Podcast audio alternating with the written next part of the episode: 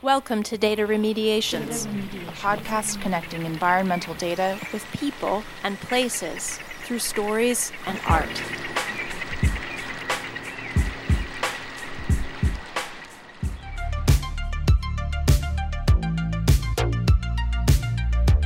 Welcome to the latest episode of Data Remediations. I'm Danny Cooper. I'm a climate storytelling intern working at the Penn Program in Environmental Humanities in Philadelphia. For this episode of the pod, we're heading north to New York City to talk with our podcast co host, who's also head of the data storytelling team in New York. Dr. Patricia Kim has been working with New York based artists exploring practices that attune human senses and our bodies to the changing climate.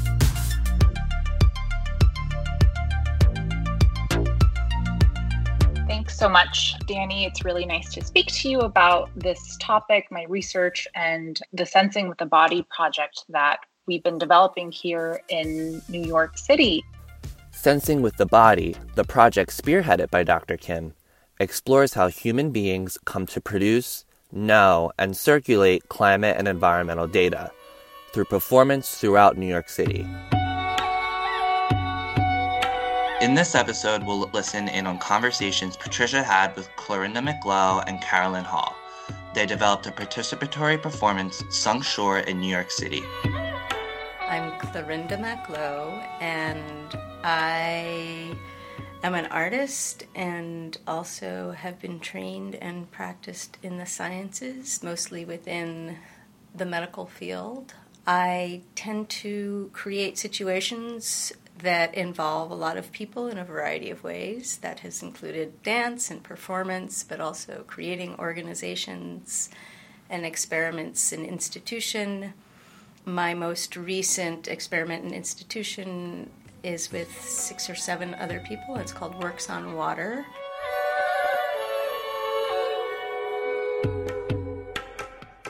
And I'm Carolyn Hall. I'm a professional dancer. I am also a marine ecologist that focuses on historical research. So that means that I like looking at how ecosystems in water environments have changed and been impacted by human activity. I am also with Clarinda in Works on Water. And as an artist, but also I consider myself a researcher in residence with them. And I really like trying to get scientists in to talk to the artists to sort of connect those worlds more. That's my current passion. Dr. Kim was drawn to Sunk Shore because it provides an exemplary model for public engagement and collective action, exploring what climate change could do to New York City's shorelines through participatory walks and movements. The project that they are referencing in the context of Works on Water is called Sunk Shore, a participatory performance that Clarinda and Carolyn co created and debuted at the first Works on Water triennial in 2017.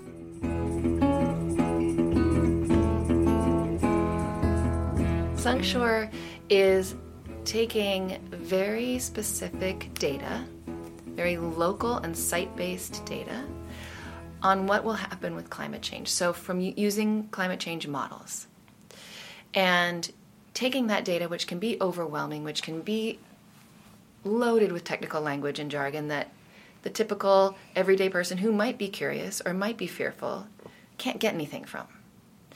And trying to make that a visceral understanding by putting them in the place, by reimagining what the place will look like as you time travel into the future, which we do. We make a few jumps into the future. But we preface all that with an experiential, brief summary of conditions from the past, which is where my love of history comes in, and where we are at in the present. So, how what was the shoreline in the past? How is it being used indigenously? How was it changed by colonists? And then how has it changed as it's become an incredibly busy metropolitan urban area?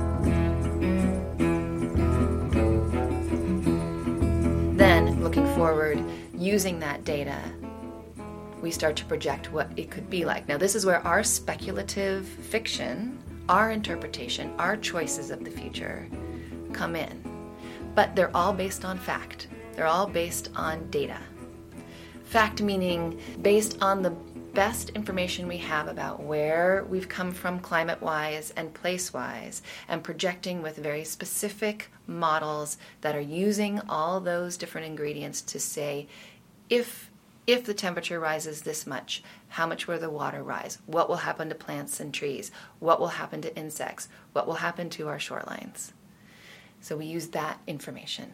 And we make people do things.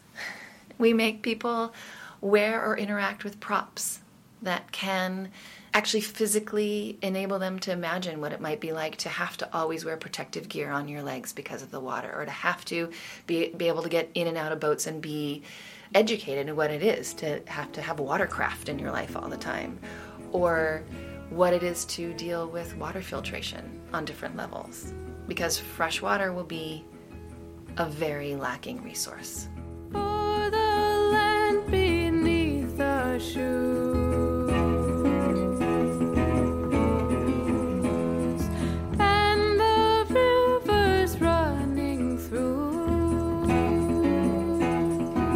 My creating performance, I have always worked with what I call ha ha ho. Especially with Americans, there's a way in through laughter and people relax when they laugh, when they're having a little bit of fun, and it allows in other states that might be again i feel like this is very related to north american ways of being but they want to reject the the difficult the depressing the the non-optimistic. So through the lightness you're actually able to give people a space to contemplate the difficulty even though and they're right in it and and people are resistant and they are upset and it is not an entirely fun experience at all. But there's a way to kind of finesse the lightness and through the lightness it's like it's like a Trojan horse. Mm-hmm, mm-hmm, you bring in mm-hmm. difficult information through a kind of they're like, oh, they're kind of silly. What are they doing with those silly props? Oh, and that happens. And I think that that is an important way of, of like that's kind of how working physically actually is able to communicate in a different way because it's it's not familiar it's not a lecture it's not purely verbal. And so your body actually can open to the information in a different way.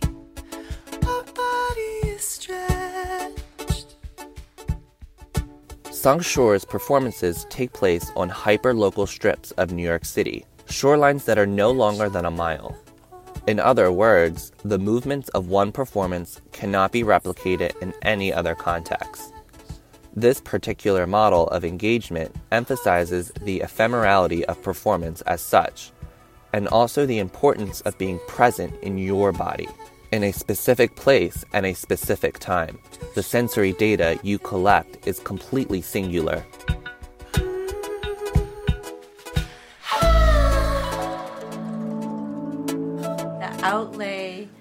of what we might call performativity, it is more generative because no matter what kind of performance you're doing, you have to be so physically engaged. And this is for performers, people who like to do this, you have to be so present in your body that that in itself is a real it's always a core of comfort that I have found, and that's why I was originally drawn to dance, was that you had to be completely present in the moment in your body.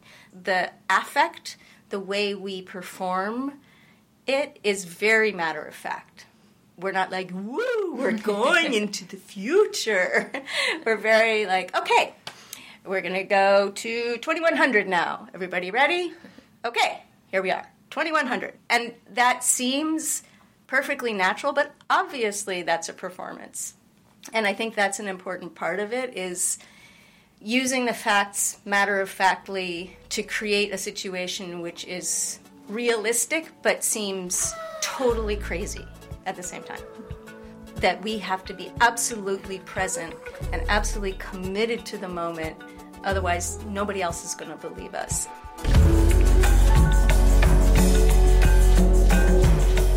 Performance is thus provocative for at least two reasons here. First, it allows participants to cultivate their sense of imagining a future scenario of a place through the body. And yet, moving and acting out such scenarios creates a sense of disbelief, even madness. To understand performance as a particular kind of narrative art, Dr. Kim also spoke to Professor Una Chaudhuri. They talk about how performance arts can help us sense various climate scenarios before they happen. Well, it's a pleasure to introduce myself. My name is Una Chaudhuri, and I'm a professor of English, drama, and environmental studies here at New York University. And I'm director of XE, Experimental Humanities and Social Engagement, which is a graduate interdisciplinary program in the Faculty of Arts and Science at NYU. Theater is a you know is an art form of telling meaningful accounts of planetary existence, earthly existence, that uses the medium of reality, that uses bodies and voices and spaces and time and uh, sound, and it takes those and is able to transmute them through fiction into possibilities. So, theater is a really great space from which to imagine other worlds other ways of living in this world. The work I do tries to explore how the very nature of story of uh, theater, the way theater tells stories, can be turned towards, pushed towards, constantly reminding us that we live, you know, in bodies in space on a planet and that that's very interesting and very exciting. That's not just something to be bothered by or frightened by, but it could also become something to be totally fascinated by and absolutely delight in if we can break the sociocentric frame within which most theater has been confined. In other words, new possibilities require speculative storytelling and the body is just one medium and tool that can help create compelling narratives of how our future worlds might look and feel. I don't think we can talk about the future without speculation. We don't actually know exactly what's going to happen, and every place on the planet is going to have a different reaction from the same conditions based on its history, based on its use, based on the life that's there, based on the ecologies. So in order to um, give a clear, concrete example of a future, we have to make choices. And we have to make choices that we believe are truly possible. They could be on a fairly minor scale or they could be huge transitions. We usually go for somewhere in the middle. So the speculative fiction, the storytelling, instead of saying these conditions might happen and it could be from this to this and it could be da da da, like that's too much information. That doesn't give someone a place to land. It doesn't give place, someone a place to experience an actual sensation, right? So, in order to give a condition that someone can feel and process, you have to make it clear. So we choose based on the modeling data that we were talking about earlier, we choose potential true futures that we can place in that along that shoreline affecting the people who live there affecting the other lives the plants the animals the condition of the air the insects the structures that are there how will they be affected how will they might be adapted or gone we imagine and decide that fiction so that people going on that walk with us can have at least that concrete experience of, of a potential future. And they can sense it and they can live it and they can see it in their mind and through the experience. I think that it is this question, and it took me a while to figure out that we were storytelling, mm-hmm. honestly. We build a narrative. Yeah, we build a narrative, we build a script. It's a story. I'm someone who is, and I think you too, we've read a lot of speculative fiction, like throughout my entire life. Science I'm, fiction, yeah, science fiction. Mm-hmm like all of the like the the range I'm going to call speculative, and it's and that extrapolation from present conditions and creating a story around that, I think that's just really pleasurable for us too, and and that that puzzle of putting together something that is simple enough to feel in your body and at the same time accurate like that's the work. That's what's exhausting yeah. Like we have to go over and over and then cut things out and edit and go back and add things in and cut another thing out and then you know, and that is all that building of this funny puzzle that is both accurate and embodied is a really interesting exercise in storytelling because it, when we think of storytelling, I think it's often considered kind of orally. But this is a participatory story. Mm-hmm. Like we have to build like it's like a build your own adventure kind mm-hmm. of but not really mm-hmm. and the Wait, sight is part of it. yeah and the sight and so that yes and space and sight and sensation of the sight is so much part like it's telling the story too it's a character it's our partner mm-hmm. and so i think that that is actually a really important point yes that like the fiction comes from all these elements that are verbal nonverbal sensory, space related, politically related, like in terms of the politics of the place and the mm-hmm. space and what we can get away with and what we can't get away with. Those are all parts mm-hmm. of this puzzle. Mm-hmm. And I think that having our bodies in the space as part of building this story is the only way to build the story. So there would be no story without our bodies there and without the other bodies with us. Like that this exists as a script, but that's not what's interesting. That's just like a coat hanger. So having the bodies in the space with us, the other people, is what makes it a thing. So it doesn't exist only as as a fiction. It, it exists only as embodied fiction.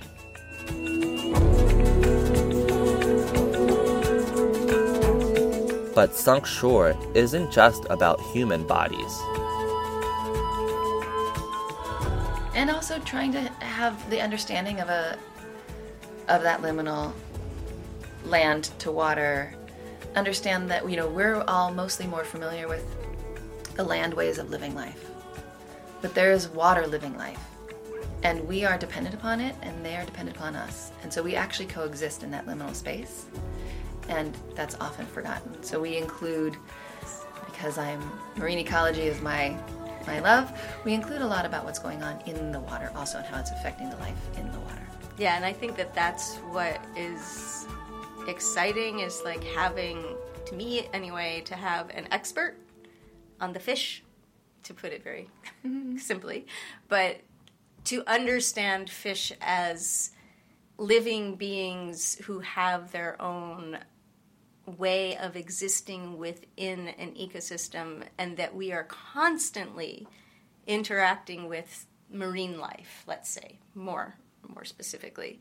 And that that marine life is constantly affecting us and we are constantly affecting that them and thinking of it as them. Like i think it's really important that we we do view the life forms as other people and how how we embody, and we actually do embody fish as part of it, that that teaches us about our existence as as animal bodies because our animal bodies are always interacting with all the other animal bodies.